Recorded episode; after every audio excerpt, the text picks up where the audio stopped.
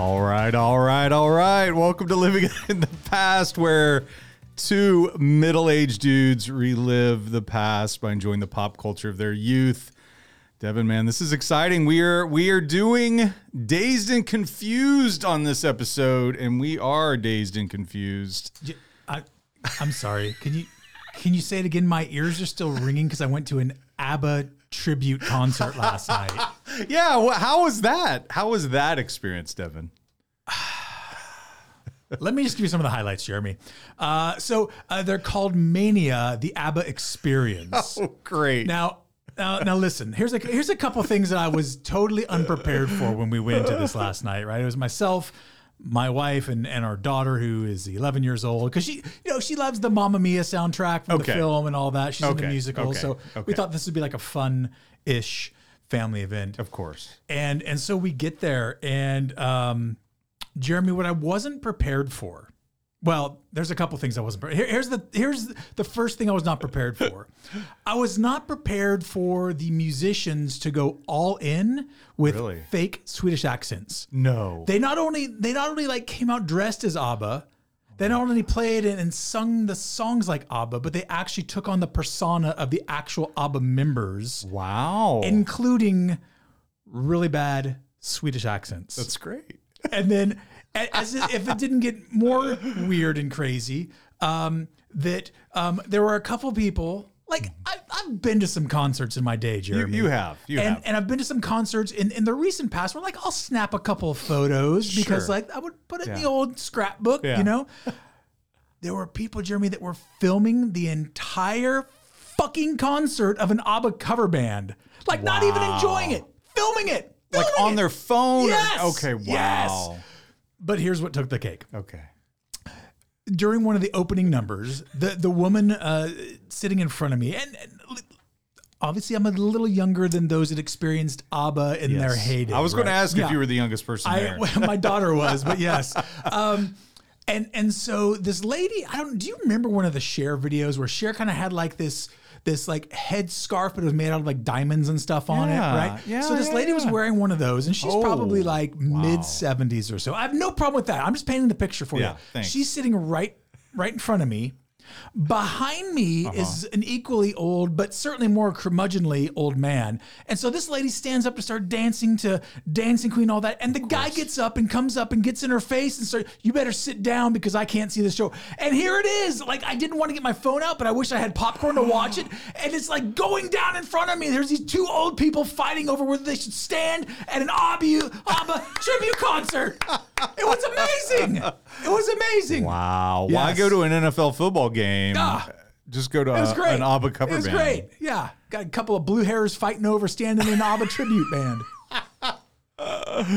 But other than that, it was certainly enjoyable. Of course. and, and I just can't believe someone would get upset about someone dancing to Dancing Queen. right. Like right. At a concert. I might I might actually kind of bob my head a little bit if I, I, was to I, I, I, well, I, I, I get my choice, Jeremy. As a middle-aged white dude, I can either sing along or I can clap along. I cannot do both at the same time. Of course you right? can. White Yeah, guy got yeah. no rhythm. That's right. Um, but I, it was fascinating. It was sold out. That was the thing. It was sold out too. And so in my head, I'm- What? yeah. So the, the the theater holds 650 people, okay. packed, standing room. Wow. And so I calculated like what what did this group make just on like Right. ticket alone? Ticket and, sales. and it was like it was probably close to seven thousand dollars for that Boom. two hour journey Boom. of Swedish nostalgia. Did they have shirts like with It their didn't, it didn't have any merch. Oh wow. No, no, but they actually dressed the part in their sparkly. They, they had a couple costume changes. But dear listener, here's why I even tell this. Is because Jeremy, I want to make it official that Yes. I will be starting a one man Oh. 80s tribute like breakup song. And I'm just gonna go. I'm gonna start at, at like I'm like owner of a lonely heart with Great. yes. I'm just gonna work my way through the entire one man show. is this is great. Uh, probably get a little turnaround bright eyes somewhere in there. You have right? to. Total eclipse of the heart. I'll bring it definitely. I'll, I'll have probably the middle section will be packed full of like Phil Collins Night Ranger ish stuff. yeah, that totally makes sense. So that's if if I'm not on the next couple episodes, it's kind of I'm, I'm getting my show. You're working together. that out. I'm getting my show together. yeah, I mean, Yeah. seven grand, Right? You know, you're one man show. I've done a lot stupider shit for less. I'll tell you that. I like teaching. oh man, Dazed and Confused, 1993. Yeah. Devin, where were you at in 1993 when this film came out? Those were smack dab in uh, the latter ish section of the college days. Yeah, yeah. So it, it was this weird experience with this film, right? Right, right. I, I didn't have a traditional college experience. I was very much like go to class, get out of class, go work one of my two Right, right, jobs. right, right, right. So I, did, I didn't have the, the classic college experience, but it was also like this weird thing. And I don't know if you experienced this, Jeremy, but like when you're in college and there's stuff about high school and movies, I'm just like, I don't know if I really want to go like, you know, pay that much attention because, you know, college or high school's behind me now. Right, right, right, right. Yeah. So, but it was right smack dab in the middle of, of high school. I didn't see it in the theater. I it was I saw it the first time I saw it. At first in '93, I was um, I was in college. Yeah. Um, just started. I graduated about a year and a half before um, this movie came out, and uh, I saw this on videotape. But what was interesting is we had a we had sort of a Wooderson, a McConaughey kind of character that hung out with us. Nice. Who had graduated in '76. No. Yeah. So he's the one that brought, he's like, we got to watch this. I graduated that year. Uh, his name's Jeff. And so we, we just, me and all my buddies, we were all like 19, 20. Yeah, Uh, we throw the videotape in with us. He was 30 something at the time. And we, we, wa- we watched it. He, he was a piece of work. He, uh, this guy had been a bouncer. He was he was working in the strength and conditioning program at the University of Alabama with a football team. And Yeah. so he was uh, he actually saved my life in New Orleans. This guy. What? So I was walking in the French Quarter. We went down there. We went down there to watch. We went down to Baton Rouge to watch Alabama play LSU, and then we just bopped down to to um, New Orleans, and we were walking around. And I was this. This was when I was pretty optimistic, open minded guy. I was walking around, no fear in the world Oh boy. And I was just enjoying the jazz musicians playing. I was I separated from the Sure you group. were. Separated from the group. Sure. Throwing a lot of beads at jazz musicians, eh, Jeremy? I was just hanging out, walking around, enjoying the French Quarter, and I got marked. And these Really? this this there was five of them. And I didn't know there were guys behind me. And so a guy came up and told me, he said, Hey man, I can tell you where you got your shoes. Um, like where you bought them. But he said it kind of like where you got them. yeah. And I was like, uh, I'm not interested. I'm not interested. He goes, he goes, he goes, I tell you what, he goes, you give me $25. I tell you where you bought your shoes. And so I, I'm just like, no, I'm, I'm good, man. And so I'm walking. I'm like, this isn't good, but it's just one guy. I think I'll be okay. And and uh, he finally puts his hand on me Oh. and stops me. Whoa. He goes, no, no, no, I can tell you. I'm like, okay, tell me. He goes, well, you got him on your feet. I'm like, that's great. He goes, now that's twenty five dollars. And 19 year old Jeremy. Might have been 20. I think I was 19. Stupidest thing I've ever said in my life Oh. because I didn't have $25. I barely had 10, but I had a quarter in my pocket and I said, "Oh my god." I said, "I'll give you a quarter cuz that's what you're worth." Oh. Oh. And I don't know why I said it. I was marked for death at that point. The guy was like, "What the fuck did you say to me?" And I was like, "Wait, I should have said that."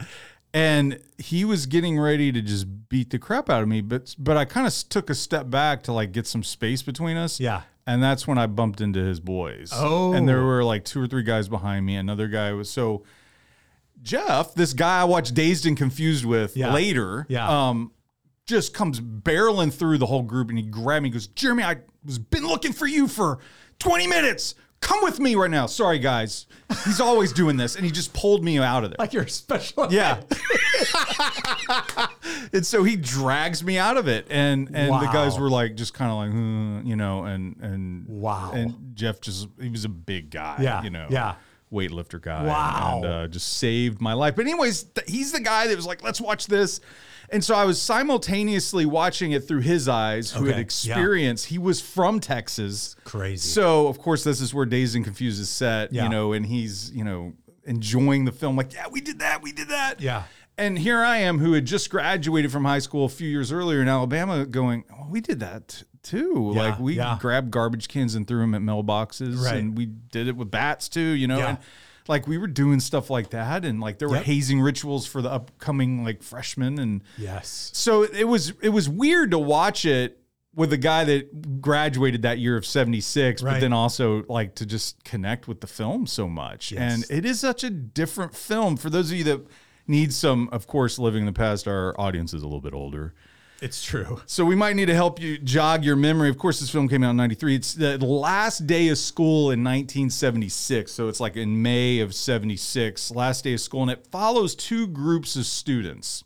It follows eighth graders who are on their way to ninth grade and it follows juniors getting ready for their senior year. So it's going into last day of school into the first day of summer, and it's just, it's just what happened. I, you know, it's just it, there's no like villain. There's Right. no like quest Yeah, or uh, yeah. other than to get drunk and stoned and Which- laid. sure, so, sure. but I mean, it it it really just is like someone just took some cameras and hung out with high school students in May of '76. That's what Yeah. it felt like. Yeah. and of course, this ha- this cast is stacked. It's an amazing group of actors and actresses.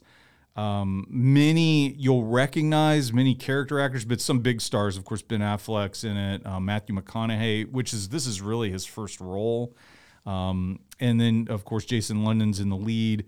But you have people like Joey Lauren Adams, who was in um, some Kevin Smith movies. It was real popular, like Chasing Amy. She became really popular for that movie. Um, Adam Goldberg's in the film. He's well known for being in Saving Private Ryan as, as one of the soldiers in Saving Right, Private Ryan. Um, all these guys had various degrees of success. Milla Jovovich is in it. Um, she, of course, went on to be in Fifth Element and the Right. Resident Evil movies. Right, right. Um, but the story of them, and of course, directed by Richard Linklater, the story of them making it is almost as interesting as the movie itself. There's almost two kind of epic stories going on, Yeah. and and I just I think this movie is one of the great high school films made. I, where do you when you saw it? It grew on me. I saw it. I'm like, oh, I like that, and then I saw it again. I'm like. Man, there's some about this. I, I love the soundtrack. It grew on me and grew on me. It's almost like you're listening to an album and Yeah. you get more and more used to the album and then it just it becomes part of the fabric of who you are Yeah, and, I, and I think you know something around this time period, right? This Yeah. is '93, and it's a little bit before '93 when we get MVT, MVT. See, it's the ABBA. when we get MTV's Yeah. The Real World, Right. So this is the This is first same- around the same time, yeah. unscripted, quote unquote, Yeah. reality stuff, and and I think that this, in a lot of ways, follows that formula, and I think that that's one of the things, especially when it came out, which made it so much different from everything else that we were getting in the theater at that time, because it was like it.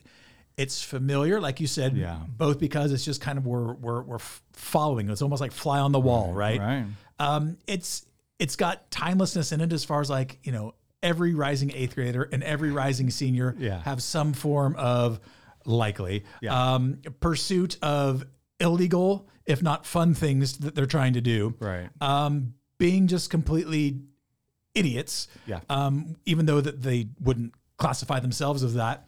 and and of course, like, you know, the other part of this, like you mentioned the the hazing and stuff Yeah. that, that goes on. And so I, I think it's like it hit at a great time in American cinema history. I think had this come out later, if this had mm-hmm. come out 10 years later, then we're already into more reality shows and stuff. And then I think it's almost like a cop out. But because it's so fresh on that, I think that that's one of the things that makes this movie a, a gem. yeah it, it really is unique and special and it just follows along these these kids on this you assume it's like a friday night Right. and and just as they kind of to go about the things that they're most interested in but there's a there's also an undercurrent in the film that's really interesting and it's never which which is great about Richard Linklater as a as a director. He never really hits you over the head with stuff, but it, there's things there, and one of them is just the emptiness of it. And and there's a moment where where Pink, um, um,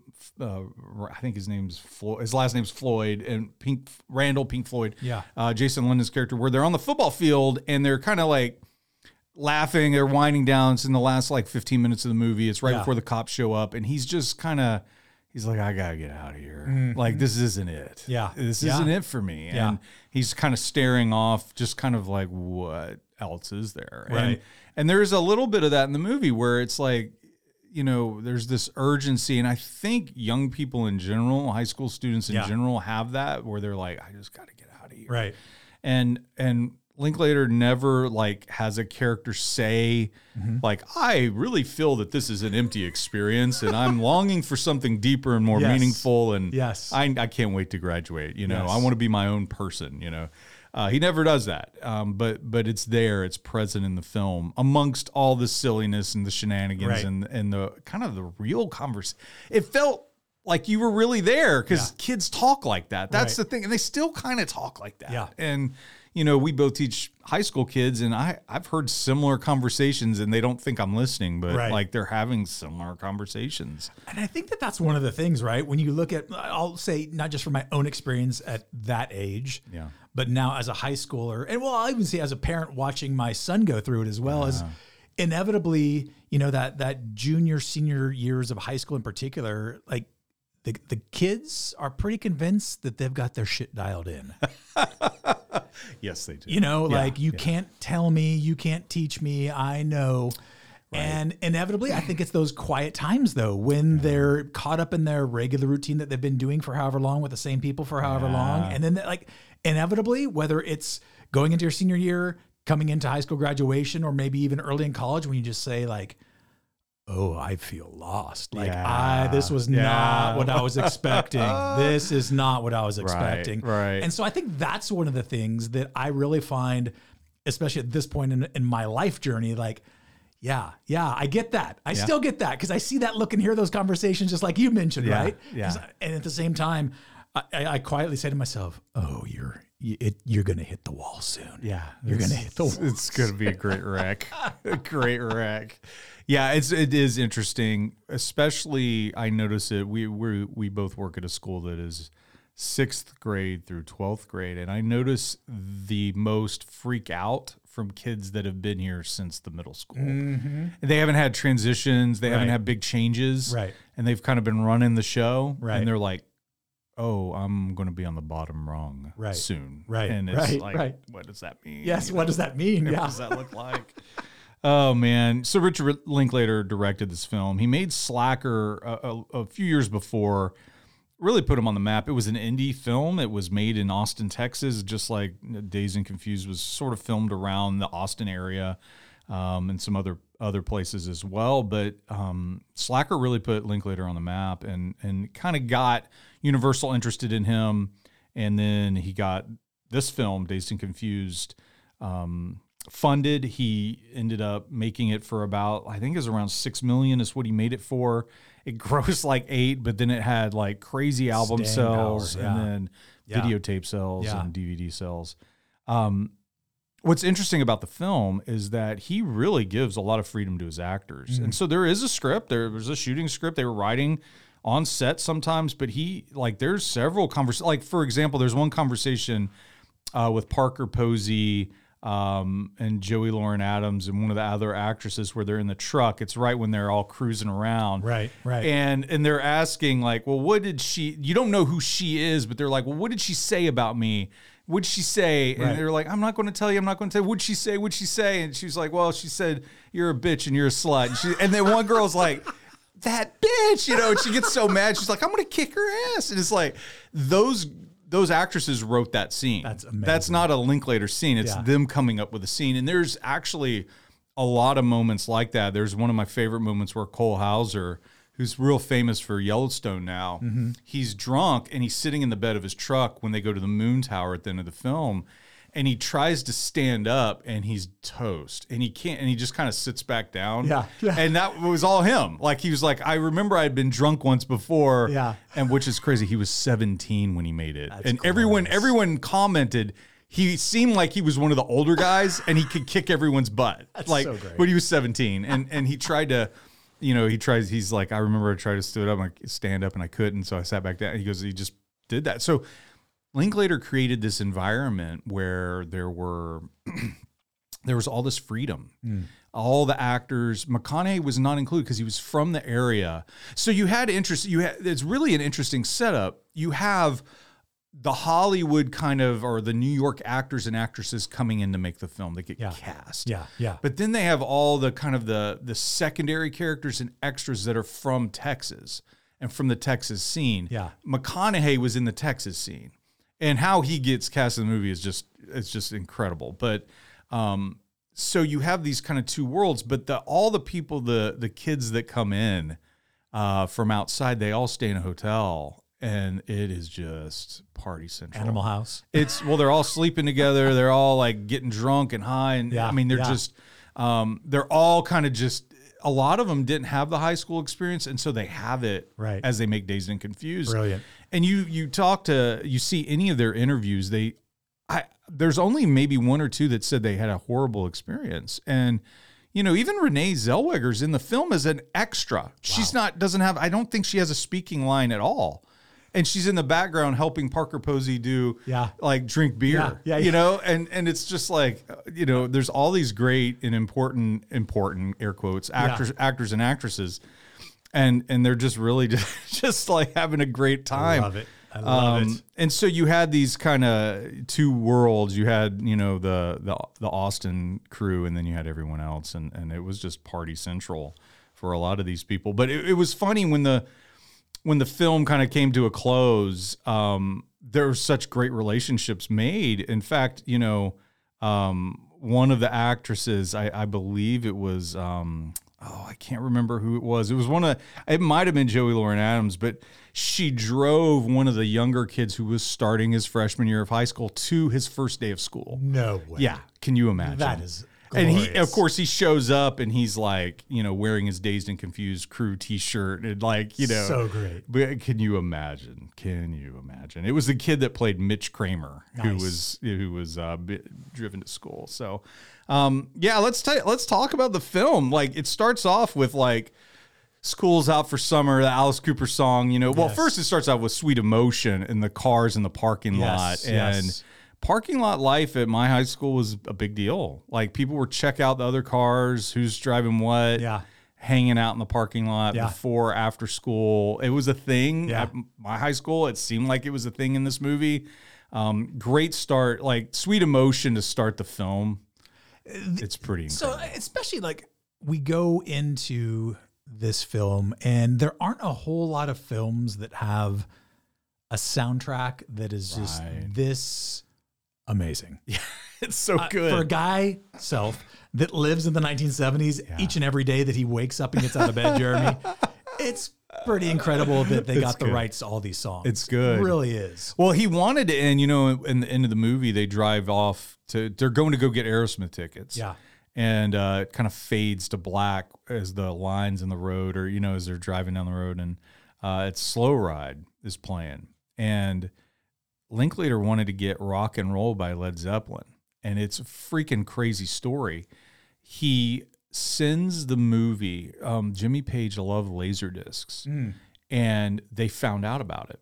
And so they sent him all these la- laser discs of the classic movies, right? So they sent Godfather and all Yeah. this. Yeah. And then they sent him Dazed and Confused, and he said, um, you know, we like the last scene has to have rock and roll.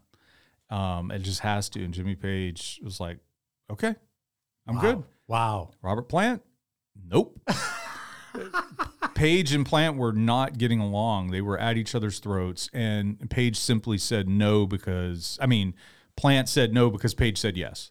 Sounds And, about and right. so it's just like, uh, but Slow Ride's great to end it on. I think it's it even it works better. So Can't go wrong with Foghat first. Yeah. Um, well, and here's a couple other things, right? This is when we see Aerosmith start to make a big comeback. Right. You know, this is like their whole um, where they start to get uh, Alicia Silverstone. and yeah, amazing and yeah. and yeah, Yeah. crying and all those yeah. songs. Yeah. And so they're on a comeback tour. Yeah. Uh, you know what's interesting too is Page and Plant reunite on MTV Unplugged like Yeah. a year later and Yeah, then go on tour again. it's And- crazy. Yeah, it's it's kind of like this weird part of Right. of history, especially when it comes to those bands and stuff.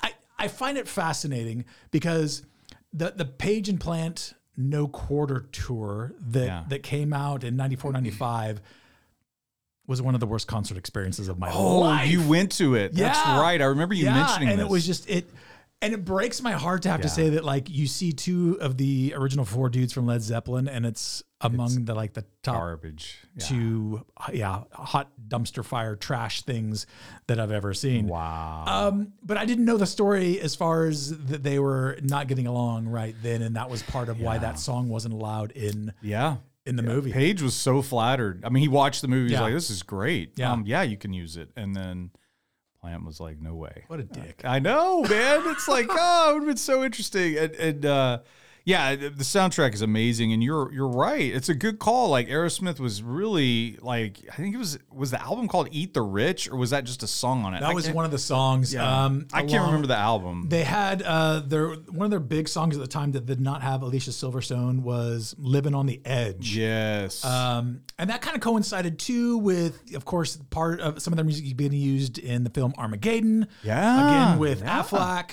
and uh, Steven Tyler's daughter. It's called Get a Grip. It There came out go. in '93. Yeah. Yeah. So yeah. that's really interesting. It, it's it, of course when I was like first really introduced to um, Aerosmith. Believe it or not, it was with Run DMC. That was when I really started going. Oh yeah, there's this band. I I had known Dream On. Right. You know, I I was aware, but when they did the the Walk This Way with Run DMC, that's when I'm like, I must listen to Aerosmith now.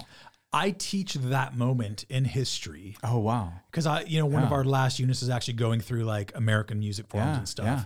And just talking about like that was a cataclysmic moment Right. in American music history. Yeah, it was And- such a uh, all the Influential all the kids that were only listening to hip hop were introduced to rock, and all the kids that were listening to rock were introduced Yeah. to hip hop, and it was just it was a very cool moment to experience firsthand. yeah, it was amazing, and and um, you know what's what I find really interesting is the hair bands are dying off right around this time, Yeah, and this is grunge, and it's Right. interesting. I remember so many of the grunge like rock artists and and singers and all the musicians.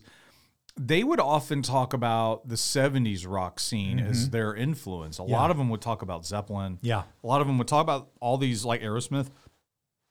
And so it's interesting when I was that age, my junior, senior, freshman year of college, my junior, senior high school, freshman year of college, sophomore Yeah. year, I was listening to all the 70s rock along with what was going on in, at the Mm. Right. present moment. Right. And so as these kids are listening to these songs, it just felt like my current soundtrack of my life. I bet. And and so it was really interesting that Dazed and Confused sort of caught this moment. It was it's it is a product where it reflects on 76, but it's also a product of 93. Yeah. And and it's really interesting to see you know the all of those actors I was their age. You were their age. Right, Like those right. actors and actresses. So it's it's really fascinating to kind of look at the film through two different lenses, the Right. 93 lens and the 76 lens. Um, the movie starts off, you know, the cars in the parking lot. It kind of goes through uh, like the last moments of the school day, is- which is hilarious. We get sort of the dramatic tension where Pink is given sort of a form he has to sign where he's like, I won't smoke pot and get drunk and have sex over the summer. And it's like, what? what? And, and he's a football player. He's the quarterback. They really think they're going to have a run at state the next year, their senior year. Every junior class thinks They are going to have a run Always. at state. Yeah. it's like Always. everyone does. Um, so they think that's going to happen. And he, of course, Pink is such an independent person who is sort of the avatar of Richard Linklater. I mean, he Right. he had similar. He was a quarterback his junior year of high school. He quit and and didn't play his senior year, but he instead focused on baseball. And there's a baseball movie he made that's sort of like the spiritual sequel to Dazed and Confused called Everyone Wants Some, which is awesome. it's a good movie too. Um, but you know. Uh, you have this this beginning you have sort of the, this tension but it really what's kind of hanging out in the background that that it kind of propels the movie early on is hazing these poor eighth graders about to be freshmen. Yes. yes. So you have the girls obviously doing horrific shit to their these eighth grade girls. I mean, where they're like, "I'll do anything." They go up to the guy, "Will you marry me? What will you do for me? Yes. Anything you want." And then Yes. the guys are so cruel. And then, and meanwhile, the boys are getting paddled. Yes. Did you here in Santa Cruz area? Did you have like were there hazing things going on? Anything like that? We did. We didn't do it that widespread. It was just football related for us. So it Yeah. was, if there were freshman football players, they got hazed, but it wasn't school wide. Was there anything like that for Well, you guys? seeing as how we're past the statute of limitations, Here we go. Giddy up. so I think that, that this is one of the areas where I I didn't gel with the film because there there wasn't hazing incoming ninth graders until like ninth grade had started, Yeah, right? So like yeah. there, there was this total separation of like, middle school or junior high and, and high school. Yeah. And, and I would agree, like there was yeah, there was some hazing of freshmen. Right. Um, but I saw most of that because you know incoming freshmen that played football started in June or whatever, right? So you had, Right, you had two months of hazing before school even freaking started. Yeah. Yeah. Um, yeah, we would never end up paddling, but what was big at um, Soquel High School, where where I went to to school, and a couple of people listening to this went to school, is we did a lot of swirlies. uh huh. Um, if Yeah, you're not familiar was- with swirly, that's just putting someone's head in the toilet bowl and flushing. Uh, big on canning people, Jeremy, just throwing them in trash cans. That's and, good and one. or We dumpsters. didn't do that. Yeah, we Yeah. put them in dumpsters and like put heavy stuff on the lid so they couldn't get out. Um, but here, here, here's the biggest hazing though, and this was so unique to Soquel High School in 70s and 80s is. Um, the the main quad where the vast majority of students came during break and lunch was next to the gym, and on the side of the gym were all the freshman lockers. Okay. And so, whenever a freshman went to go to his or her locker during lunch, the upperclassmen, Jeremy, I'm not talking about like lobbing fruit. I'm talking about smoking like oranges and apples at like like you're fucking Curt Schilling in the World Series, and just have, you just hear the the slam of the fruit on the metal locker, and so many people got like hit in the head with like flying fruit and stuff. and that, but th- what was great about that though, they're like, I'm just like, I can't wait to be a sophomore so I can do this to the next year's freshman. And and that continued until we got a new principal who was all about like hugging each other and eating granola and stuff. But um, yeah, like that that was an intense thing. Like every lunch, it was going down. Yeah, it's it's fascinating just like how that I, I had my freshman year I was split between Virginia and Alabama. And so it was interesting to see how people were hazed differently. Oh, Um like Virginia, it was it was a little different. It was a little more um the school was a little more breakfast club like. Okay. Where it was like true separate like groups. okay. You know, you had your Yeah. skaters, you had Yeah. your like, you know, your jocks. There was a lot more separation at the school in Virginia. And so there's more like bullying and like people being made fun of and some pretty rough stuff. Um, Alabama was fascinating because it was it was everything was so sports related. Hmm. So you would get hazed, but it was all through the context of sports. Okay. So Okay. like with football, it was like freshmen would have to just clean up the field. They would have Yeah. to carry Yeah, all yeah. your crap in. Um, you wouldn't allow them to take showers Yes. until everyone was done. So they would just sit there just stinking up the place. And then um, if there was any type of school related activity where you you did PE, you worked out a lot of times like you wouldn't let them shower, and so they would have to go through the day just stinking, and, and a lot of them take showers anyway. Well, so. and, and here's the thing. Like, I, I know that this is a rabbit trail, but this is one of my pet peeves. and it's something I don't understand either because we, we did that aspect of it too. And then, you know, I, I came back into education Yeah. as, as a teacher a, little bit later. I had other careers going before that.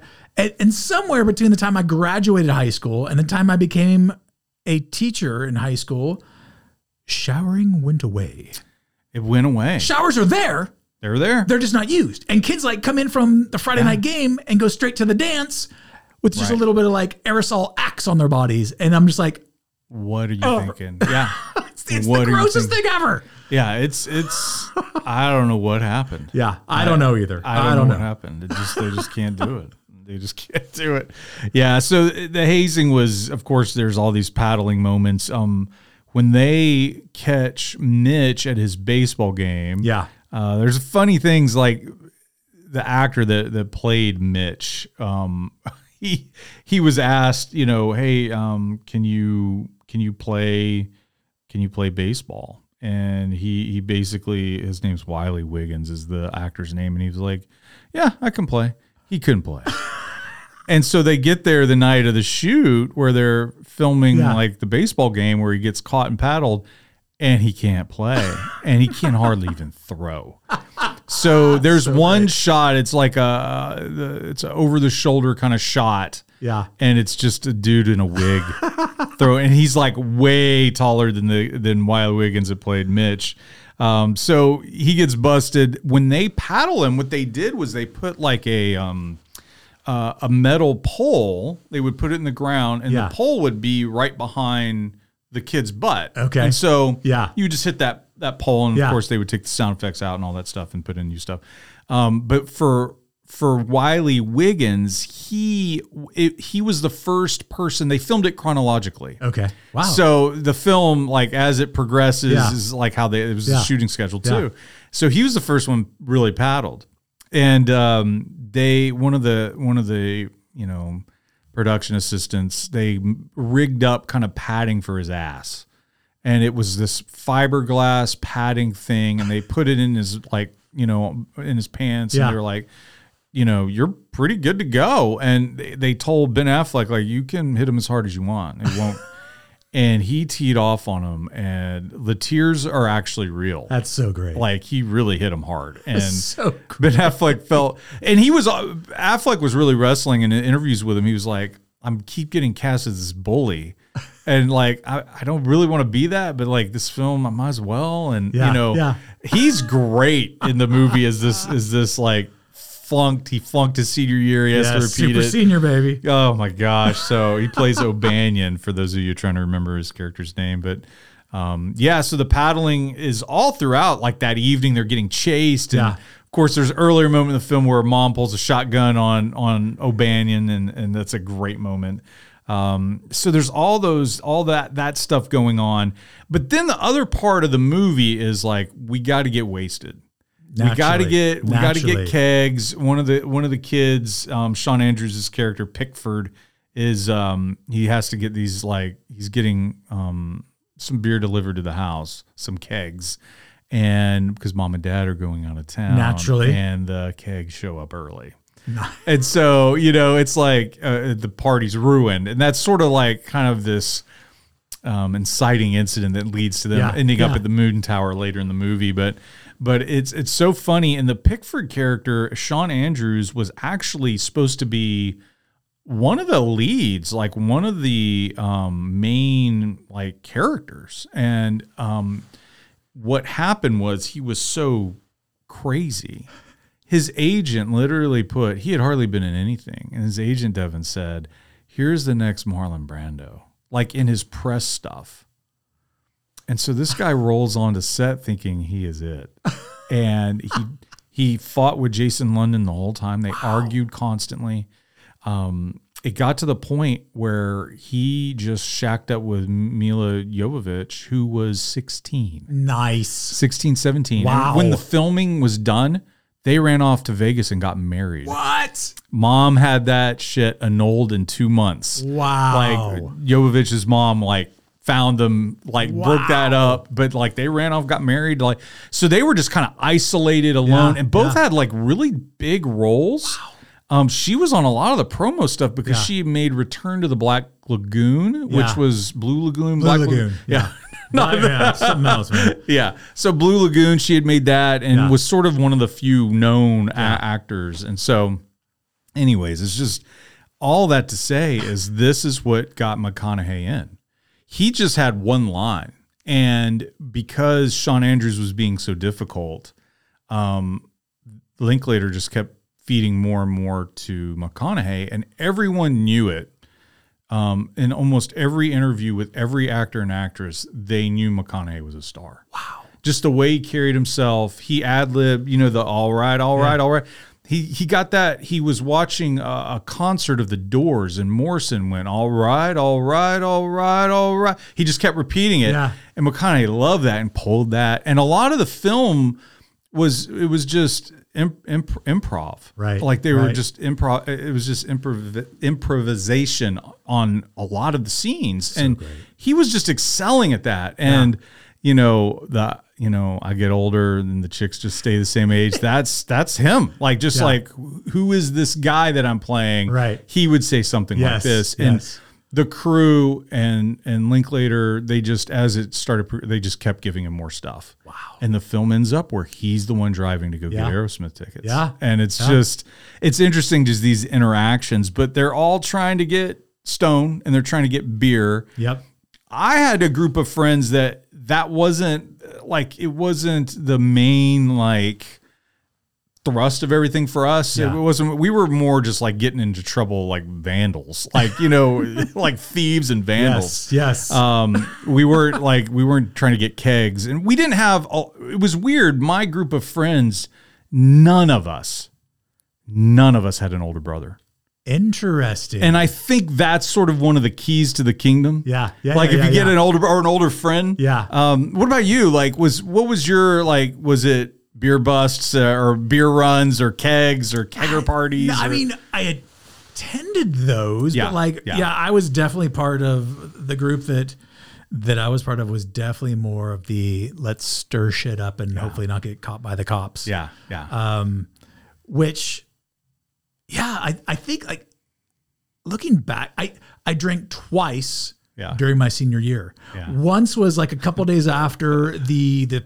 7.1 earthquake where our entire Oh, city was like shut down and yeah. cut off. What like, else are you gonna do? if he ain't drinking to this, he ain't gonna. Drink. So I like there was that, and then it was like like grad night. yeah, yeah. Um, so like that was never it for me. Had like Yeah. plenty of the dudes I played football with and stuff like that Yeah. was their mission every Yeah, yeah. every weekend, right? Um, but no, I was very much uh, and not having an older brother either. Yeah. uh, but very much part of the let's see what kind of shit we can come up with that is probably property destruction and stuff. That like was that. us, man. We were we were cruising around was big. Yep. Um, in Alabama, the car culture was out of control. Really? Yeah, it was. What are you driving? Um, how fast is it? Wow. Uh, there was a, a place, uh, kind of in in I'm from Tuscaloosa, and, and so there's a place out sort of outside of Tuscaloosa that was just it's a road. It's now highly developed, so it doesn't it isn't that anymore. Yeah. But it was nothing was out there, and it was Yeah. a straight shot, and Wow. everyone would go out there, and it was just drag racing. Like it was just like whose car against whose car. Nice. People would go watch it, and and um and even even when it wasn't a thing where everyone was going out there. Yeah. If you were driving around with a buddy, you were like, "Let's Yeah. go out Yeah. out and let's race." Yeah. Like, and you there were no one out there, and you just race each other down this road, and Incredible. And you could see people coming from miles away. Like Right. it was really weird because. It was hard for the police to get any Sure. like like if they were coming, you just left. And, Yeah. like you you, Right. you saw them in plenty of time. Right. Got away. Right. But the car culture was very similar to the Dazed and Confused. Like everyone was looking under their hoods. Yeah. It was a conversation piece all the time. And here I am in my Nissan 200 SX, four cylinder. I could barely. It took me a while to get to 60. Let me just tell I'm- you. I'm that. sure, So I was always disappointed as I watched people pull into the parking lot in their muscle cars, and I'm like, my little Nissan. Nice. nice. I called it silver shit. That's what I called it. silver shit. Um, yeah. What was there a car culture at Soquel? No, I mean there was there was a, a couple of kids that had like nice cars. Right, right, right. But it wasn't a thing. Cruising was a thing. But Yeah, as far yeah. as like I don't think most of the kids I went to school with would have known what to do if they actually oh. opened up the hood of a car and stared at Yeah. the engine. Yeah, and, and Dazed and Confused, it's a lot of they they're at the Emporium, Right. which where was that when I was in high school? Yes. Like there was places sort of like that, but nothing quite Yeah, like that, yeah. where everyone's hanging out and there's like foosball table. Like Right. no, and there people are going over. So one difference, at least in my Alabama experience, is there's a moment where one of the guys gives Mitch uh, some money. He's like, "Go get me a sixer. Go get me a six pack." Yeah. And he goes over and gets a six pack and just gives feeds the the the store guy the lines that he heard Wooderson McConaughey say earlier. Yeah, yeah. He's like, yeah, I just I'm still working for the city. I'm you know I'm 18. You Yeah. know all this crap, and it's so funny. That never would have happened in Alabama. Really? Like you got carded at the drop of a hat. Wow. Like yeah, one time I even went in and I was of age, and I I I I bought a Playboy. And I was just like, Elle Macpherson was on Yeah. the Playboy. So I was like, I was like 20 or 21. I was like buying a Playboy. Articles, and, and articles. and of course, great reading. And and they carded me, and then they wouldn't sell it to me, even though I was of age. What? They were. It was just the morality police. Wow. So that was a thing where I was at. Like, and so you could. There's no way you could have just strolled in and got a six pack. That is wild. And so as I'm watching it, Dazed Confused, I'm like, what the heck is like? This isn't so out of like none of that happened. And, I, I as as the taller friend in most groups. oh yeah, you could probably. I I I only got carded once. wow. Um, wow. and by that time I had a fake ID. So, yes, you did. Yes, you did. um, but yeah, that was that. I, yeah, it was weird. Like getting alcohol in Santa Cruz in, in the 80s was not a bit like it was easily accessible. Yeah. Easily accessible. Yeah, Santa Cruz. Yeah. man, Santa Cruz. so in Alabama at the time, I don't know if the laws have changed, but it was they didn't sell anything starting Saturday night at I can't remember what the hour was, but it was like it was early, man. It was like Saturday night, like ten. Whoa. Like they quit selling alcohol, and then Sunday no alcohol. I, when I went to school in Illinois, not not the county that the university was in, they were proudly repeat winners of Playboy's Party School of the Year. um, go go Salukis. Yeah. Um, but the county that I lived in, it was a dry county Yeah. on Sundays, Yeah. and it was the weirdest thing because even, that's why I was waiting tables, and we could we couldn't give away champagne on Valentine's one year, and another time like it was a Super Bowl and we couldn't sell beer That's crazy. it, it's it was so upside down. It- I was saying at the same time, this is how backwards. The same county at the same time, even though Sunday was dry county Yeah. day, they had literal, not drive up, Jeremy, but drive in liquor stores. That's great. Where you like you you go into a tunnel that's a liquor store and they say what do you want and then you hand them the cash and they put it in your trunk and you just drive through the other side of the store. Thank God for those places. you know, it's crazy because you know in Tuscaloosa, where I was living and went to high school, this is where the University of Alabama was. It Yeah. was party central, Yeah. and the and cruising was a thing, like driving around. Yeah. And I can't tell you how many times in high school I drove down sorority row at the University of Alabama. I mean, it was just Nice. a million. Yeah, like it, was like, and my and for those of you who don't know, the high school I went to, Central of Tuscaloosa, was literally across the street from the stadium. I mean, it was like, like you could just see it. Yeah. like you Uh, from the front door of the high school, you see the stadium. wow. And so we're right there, and the Yeah. sorority row's right there. So you just, zip, zip, you know, it's like I'm just going to go down this road on the way home. like, why not? Oh my God! So yeah, it was it was such a thing, and everything was so intertwined with the college life. Yeah. And so you you almost when you were a senior, you thought you were in college because Sure. the university was right there, Sure. and you were running into college students all the time and Right. fr- at parties and like it just it was it was a bizarre mix. But in Dazed and Confused, this kind of car culture, this cruising around, the hanging out at Sonic, Yeah. yeah, this stuff was a thing, man. It was Burger King uh, in Alabama. Everybody would park at the Burger King because it had a big parking lot, Nice. and there would be fifty cars out there, Yeah, yeah. and and people just hanging out, Yeah. you know. And it was just like police would always come by, and it Right. was just like it was a thing. So, but that's what I think makes Dazed and Confused so interesting. Is it does give you a picture of 76. Yeah.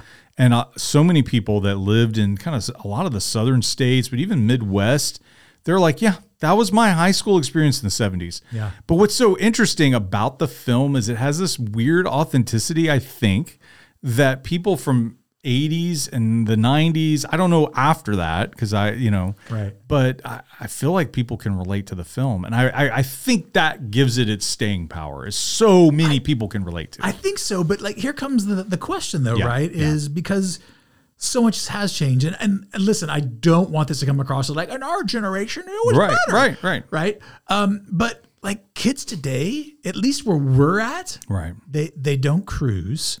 No, they don't. Um, they they they're so attached to like with their devices Right. that like I I don't even know what they do like socially for fun. I mean, I know that there's drinking and partying going on, all that crap, but I mean, like, sure. I, how would the kids that we teach relate with this film? I don't know. Some of the themes, maybe, I guess. yeah. When it comes to like the coming of age part of things, but not like the the culture part of things and socializing part of things when it comes to cruising or car culture or or for that matter, even just some of some of those um, Right. mischievous things that we did Yeah. in the in the heyday. Yeah. It's it, it it happens, but it's so rare. Yeah. Like you'll you'll get a, like a group of kids and Yeah. you're like, oh yeah, they they remind me of Right. me. Right. Um, you know, and they pass your class and the others don't. But but Yes. like but there are a sizable number of kids today, just from my point of view, yeah. that their weekend is at home. Yep. Like and they're on a device. I mean, they're talking to their friends. Right. Um, Yeah. you know, but they're watching Netflix and they're Yeah. like, I, I mean, yeah, we had video games, we had like Sega, and Nintendo, and all that stuff, but it, yeah, we play it, but it wasn't like Yeah.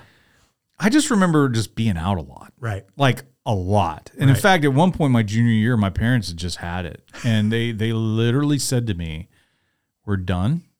You can stay out as long as you want. If you don't come home, that's fine. But we're done parenting you." Whoa. Like, so you go do whatever you want to do. And I was like, finally, finally. And I didn't come home that first weekend. And second weekend, I was out a lot. Yeah. Third weekend, I was out. And then I started coming home at like midnight, Yeah. 11. Yeah. It just kind of wore off after a while. I'm like, right. okay. Yeah. You know, yeah. Like maybe I'll stay out, but it's Yeah. like, it was weird. It was this like total reverse psychology moment that completely worked. If you're not breaking rules, it gets a lot less fun. it's true. yeah. It's true. it it was just it was weird and um but yeah i i had junior senior year i had immense freedom Yeah. but a lot of my friends did Yeah. like it, it was not be home by this time Right. be home by that t- i mean it was just like we're out Yeah. like and, and i'm sure there were people that like i just don't remember that were like had to have curfews or Right. whatever but my group of friends did i mean we Uh, were just same way. we were just out Yeah. you know and um and it was always like we didn't have cell phones so there was always like i promise i'll be here at this time Right. And if they weren't you found a payphone and called them Yeah. it was it was that kind of stuff Yeah. you know Totally. like where are Yeah. you man like Yeah. you know but it was like where's a payphone at Right. like oh yeah there's one at the 7-eleven like Yeah. it was that kind of stuff Yeah. and it was like well they didn't show up oh well let's leave Life and then some on. and sometimes people would show up late and they, they no one was there and and I think that's one of the reasons why Dazed can kind of connect with a lot of generations is there is a almost a dividing point when the iPhone releases For sure. where where smart technology smartphones become the thing Yeah. and you know there's even a uh, article that came out recently that was saying the phone and GPS is is actually diminishing um, the brain function of people in general Yes. I concur. because they're not using maps and using maps exercises a part of your brain that is just not getting out out of the exercise anymore. I, Jeremy, listen, I I could not tell. We have been friends since you know 2015 ish. Yeah. I have no fucking idea what your phone number is, bro. But back then, I- you I knew would- like 10 guys Yeah. Oh, yeah. easily. Eas- easily. Yeah. I, I know my wife's number. I know my mother's number. I can probably figure out like three or four other people. Yeah. I, I have no idea. Yeah. No idea. Yeah, I I uh, remembered people's numbers based on football players' Yes, numbers. I would go, oh yeah, you know, I Yes. remember. I still remember, Robert. If you're listening, 553-3586. It was Martin Houston, Keith McCants. I remember. 35 Martin That's Houston, glorious. 86 Glorious. Keith McCants. Yes. I remember, man. Oh. It's so funny though. It's just how there is this dividing line and dazed and confused catches on one side of it and Yeah. catches a whole lot of generations. Right. And and the movie is just so much fun in so many ways. So you you have the car culture, you have, you know, trying to get get beer, uh, get stoned, you're you're trying to get laid. I mean, it's all those things. And then it starts moving toward the um, McConaughey gets a bunch of kegs, Right. and they called it a, a I think it was a beer run or a, a beer bash or something like that. In Alabama, we called it keggers. Yeah. That's what we called it in Alabama. So I, I don't know if different places called it different things, but they basically have this party out in the middle of the woods. Yes. And that shit happened like in where I was from. And Yes. so they're all showing there's a moon tower out there that I think actually did exist. Okay. Uh, so I don't think it was as tall as they had made it seem there, but Sure. there was a little scaffolding tower that people were climbing up. Um, but that all those actors and actresses were pretty hammered I because there's all these night shoots. Yeah. So they would they would shoot all night long, sleep during the day, go back at night, and you know if they're working on like you know there's a moment where Nicky Katt's character Clint um and um gets in a fight where he beats the crap out Right. of um uh oh gosh what was that? I can't remember the character's names um Mike who's Adam Goldberg from Saving Private Ryan Yeah. Um, you know, they have that fist fight. So if they're working on that scene, everyone else is just there, Right. hanging out, Right. drinking. and they had fake like weed, like, and it, the, you could smoke it, but it was just like nothing, you know. And so finally, people started bringing the real stuff, and it just was like people were just getting hammered every single night. Missed my calling. Yeah, but it, they're all hanging out at the party, and it's so that party culture is so interesting because I, I just remember it was what you talked about during the week, where you're going to end up that weekend, Right. And then normally it was like Monday, Tuesday, talking about the weekend party. Yeah. Wednesday, Thursday, where's the next one going to be? Right. And that was the pattern Yep. almost all Very freaking- cyclical. Yes. Yeah, all Yes. year long. Yeah, there's a lot of moments. I we had a lot of fights where I was from. Like I thankfully stayed clear of most of that stuff, Yeah. but but there was always the kids that you knew were tough. Like Yeah. eh, that were like, well, that kid is, you know, don't mess with him. He'll Yes. kick your butt. And then there would be fights that everyone would talk about Sure. you know, did you hear so and so beat up so and so? Sure. You know, and it was so interesting in that moment where, um, uh, where where Adam Goldberg's character Mike is trying to, he gets kind of bullied and he's like gets liquid courage and he goes and he's like, Yeah. if I just hit him once, they'll break the fight up and it'll be okay. And that ain't what happens. It's like he gets wailed on. And he says, you know, people just remember there was a fight. I, I don't I remember people saying who won. Oh, so and so kicked so and so's Right. butt. For and that sure. was, that was sort For of the sure. thing. But like it was a a thing. Like, Yeah. fighting was a big deal. We even had my sophomore, junior years.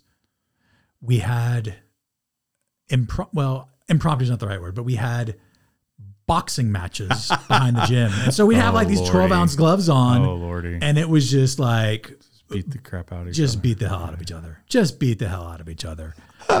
yeah, Oh yeah, so you gotta love it. Yeah, it, it's just there's certain things that are universal with that age. Yeah. like it's like trying to figure yourself out. Yep. fighting. Like it's just so dumb. It's so stupid. It is. And when you look back on it, you just kind of have to laugh and thank God no one really got hurt. right, You know. right. Um, the film is, is really interesting because it, it kind of moves into this like party kind of crazy and then they it's just like a real night of party and you start to crash and Right. come down but like there were so many moments of um when you're when the party's coming down it's like i'm just going to stay up all night Yeah. you know Yeah. and they, and there's a group of them that do Yeah. and they're they're going to get aerosmith tickets but i actually it's so interesting I don't think it changed that much from when I was a, a high school student. And there's always selective memory. Sure. Like, and, and so I have two points. One is like, yeah, I remember like the big thing going on was like,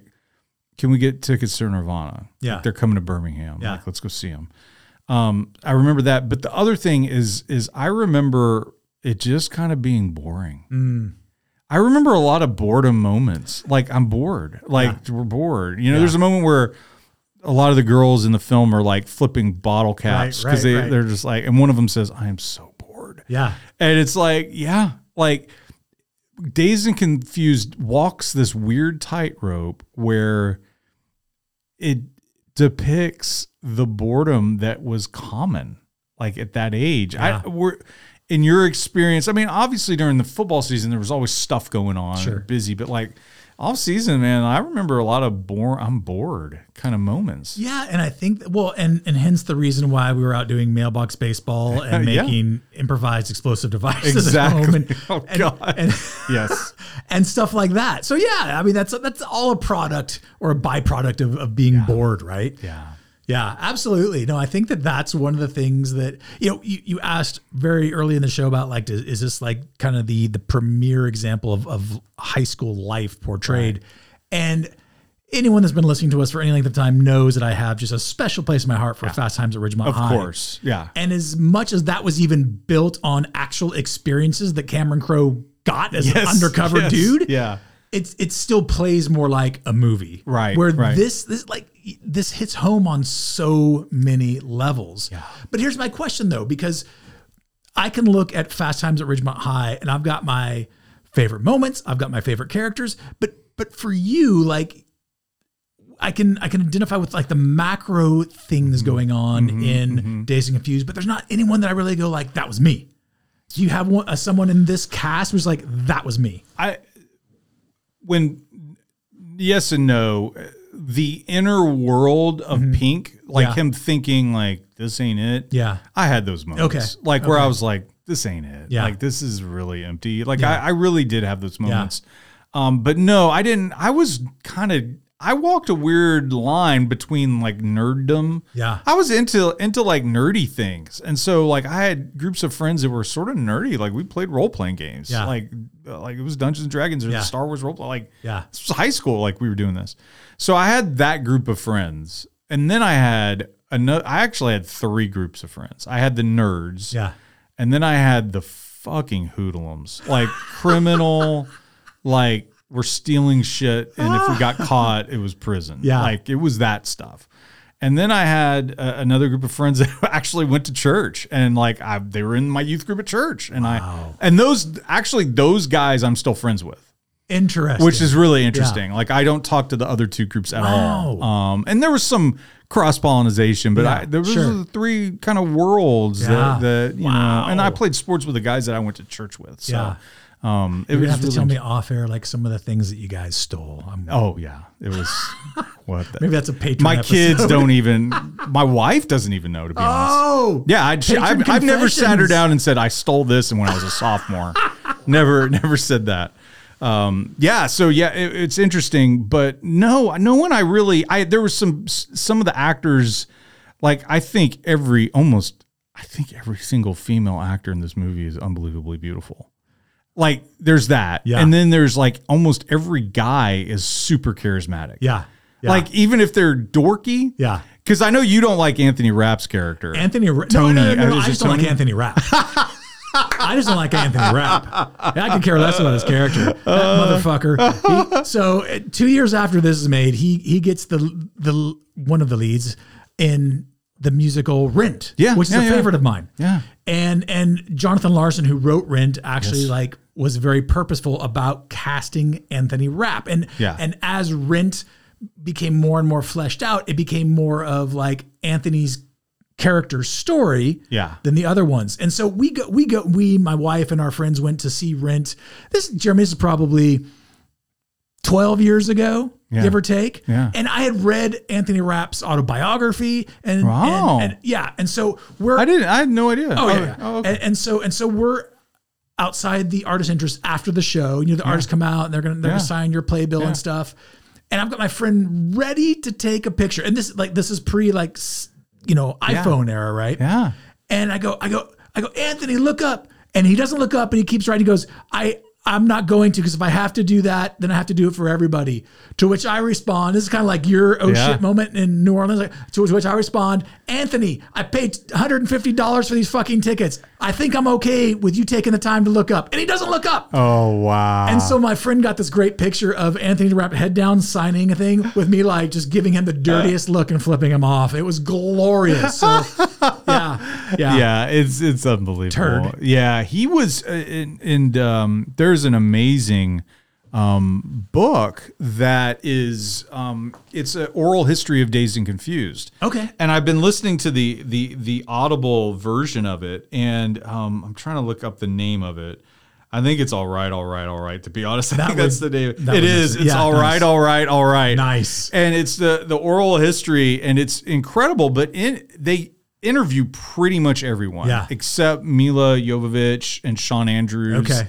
they didn't do any interviews, but pretty much everyone else did. Yeah. and um, Anthony Rapp talks about how he just was like kept to himself, Yeah. like just kind of isolated, Yeah. and and uh, you know, some some of the actors and actresses respected that. They were like, cool. Yeah. Some were like, man, like it's kind of a bummer he didn't hang out, with us. And, He's kind of a weird dude, I think. Yeah, Yeah, because he was he his character was eighth grader coming into ninth grade, right? he was a junior senior character. Was he? Okay, yeah, I thought he, was, he was in the car with Okay. uh, Giovanni Ribisi's Oh, that's right, sister that's right, that's and right. like Yeah. yeah yeah yeah, Yeah. And, and Goldberg Yeah. um so and they have that wonderful moment where Goldberg's in the back and he's like you know I don't want to be a lawyer or whatever Yes, he's like I want to dance yes. you know it's it's a great scene um but yeah it, it's it's interesting just like who connected McConaughey's story honestly is really interesting and funny and sad just during that his dad died Oh, wow. while they were making it Okay. um he went to the the funeral some of the actors went with him Wow. to it and it was really sweet and what's so funny though was his dad told Matthew McConaughey said when I die I'm going to die while I'm fucking and he died while he was fucking. Oh. His, his mom, like Matthew McConaughey's, like mom and dad, he Wow. died. And what's so funny is mom was like, he finished. Like, and it was like, he was, and Matthew's like, awesome. Like, right, awesome right, all right. dad. Yeah. Awesome dad. And yet he's, so he has all this sadness. Yeah. And, you know, he lost his father, who was this larger than life figure. Yeah, yeah. Um, but he was back on set like a day later, and people were like, "Are you okay? Are you all right?" He's like, "Let's just. I just want to work. I just Yeah. want to." And he's like, "My dad got to see me begin the career. Like, Yeah. He's like, I have peace that my dad was able to know what I would be doing Right. for the rest of my life, and Right. got to see a little bit of me That's doing incredible. that. Um, so, but so really interesting. His casting was crazy. Where he hears the casting director who cast Fast Times Yeah. is at a hotel and at the hotel bar. He goes there. They hang out all night long, hit it off. They're like, they get drunk together. Uh, The guy's like, I'm casting you in this movie. I got That's like a small part. so like, great. so he really just like kind of inserted himself into Yeah. the film and like kept like just blowing people away. And then, of course, I think most people remember him when they think of I this think movie. so. I think It's so. So Yeah, crazy. yeah. And he wasn't even like thought of. That character Right. wasn't even on the radar That's incredible. in the script and and and when they started filming. And Yep. and of, of course during the course of this he he he's it. Like he becomes Right. what people remember. Right, And right. uh yeah, Dazed and Confused. It's unbelievable. Um let's take a break because we gotta talk. There can be only one. oh, can be only one. All right, Devin. What is the single best thing about Dazed and Confused? It can be a moment, a scene, Yeah. a line, a character, a song. Yeah. Like what for you when you look back on Dazed and Confused? What's your favorite? I, I think, well, I guess it's going to be, I'm going to cheat a little bit because it's going to be two things, but one is going to be just the way that they took us into the lives of these characters Right. and it felt organic. Yeah. Yeah. Um, so I don't really know how you label that. And then I already mentioned this other part, but that, that's, that's the freaking soundtrack, man. It's incredible. That is the soundtrack. It's incredible. Yeah. So I like if you don't have that soundtrack, please go go pirate it um, and and enjoy it. Enjoy it. Yeah, it's it's it really is, and and Richard Linklater does an amazing job of knowing where to place the songs. Yeah. And when you watch the movie, sometimes you don't know if the song is like is he is a song a literal representation? Like, so my favorite moment. Yeah. Is when McConaughey and London and Wiggins walk into the Emporium Yeah. and it goes from a normal like like 24 frames a second and then it slows down Yeah. and it's a Bob Dylan's Hurricane Yeah. and it's like you know it's about a boxer could have been great but he's past his prime Right. and here's McConaughey walking Yeah. in is this 20 I think he's supposed to be 23 in Yeah. the movie you know hanging out at Emporium where high school kids hang out Right. there's just something creepy and weird yet like this guy is still kind of cool and like engaging and Yeah. it's just fascinating that song placement and the the it is one of the best I think every actor or actress dreams of an entrance scene in Yeah. slow mo Yeah. as cool as that. Yeah. Because it's just Yeah. so freaking cool. And that, as just a film teacher, uh, I just, I love that moment. I just love it to death. And I think it's great. I saw that, that's, that's number one. That is my, like, there can be only one moment. A, a- second place would, would literally be all the conversations that just feel so organic. Mm-hmm. Yeah. Like it's just, they're m- kind of meaningless Yeah. um, but they ring so true. It's just like it was weird on Friday nights. You might end up in one car with some guys. You're like, oh yeah, you're in my biology class. Right, like I, I know you. Yeah, you know. yeah. and then the next thing you know, you're in another car, ending the night in another car somewhere else with some other people you kind of know. Right. And the conversations are never deep. Right. Never, there's never substance. It's just kind of like like are you getting drunk? Are you doing Yeah, that? Like yeah. oh yeah, we played basketball the other day. Right, right. You know, so it, it for some reason, Dazed and Confused just got that, and I, I I think it's a. You would think it would be easy to do, but it like American Graffiti. George Lucas was able to do it. Right. Um, Fast Times has moments like that. Yeah. But like you said, it, it feels like a movie movie. Right. You know, it has a story structure Right, and like right, right. and Breakfast Club does too. Right. Um and that- Breakfast Club has some moments, but there's every single moment in Breakfast Club, which by the way I love, every moment is sort of it's hyper dramatic. Totally. And, and that's how John Hughes made his movies. It's Right. just uh, like funny, engaging, hyper dramatic. Right. can't look away. Yeah. Dazed and Confused is a whole different thing, man. It's like you're just there, Right. with all these real kids on a real Friday night in May of '76. Right. It's it's bizarre, and and that's one of the things I love most about the movie.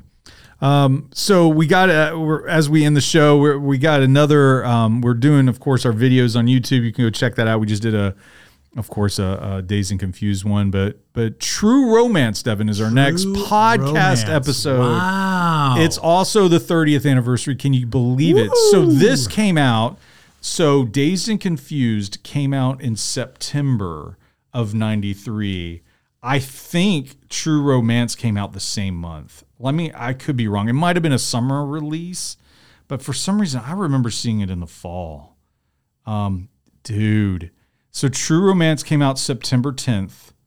Dazed and Confused came out September 24th. wow. So like September movies, 93, what a month. Like two, I think classics.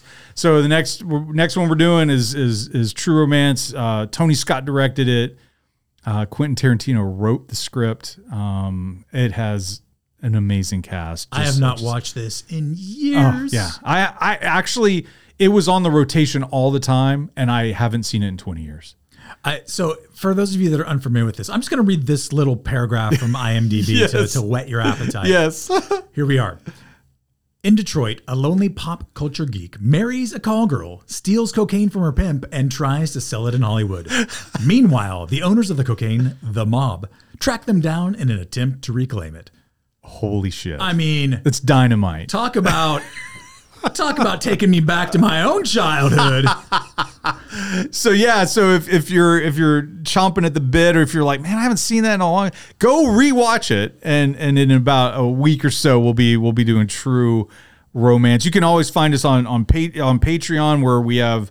Um, you get all the videos we're doing on YouTube early. You also get um, all the podcast episodes and additional ones that we don't release uh, into the wild. Um, you get those for um, being a patron. Um, so we have a lot going on. We have the sequel March Madness coming up. Oh yeah. Best 80s sequel March Madness. That's coming up for Mm. our patrons. It'll be a podcast coming up. Uh, Carl and I did heavy research on this way back in the fall of 2022, and we'll be unveiling that bracket soon. So, as always, thanks so much for listening, and we'll see you soon.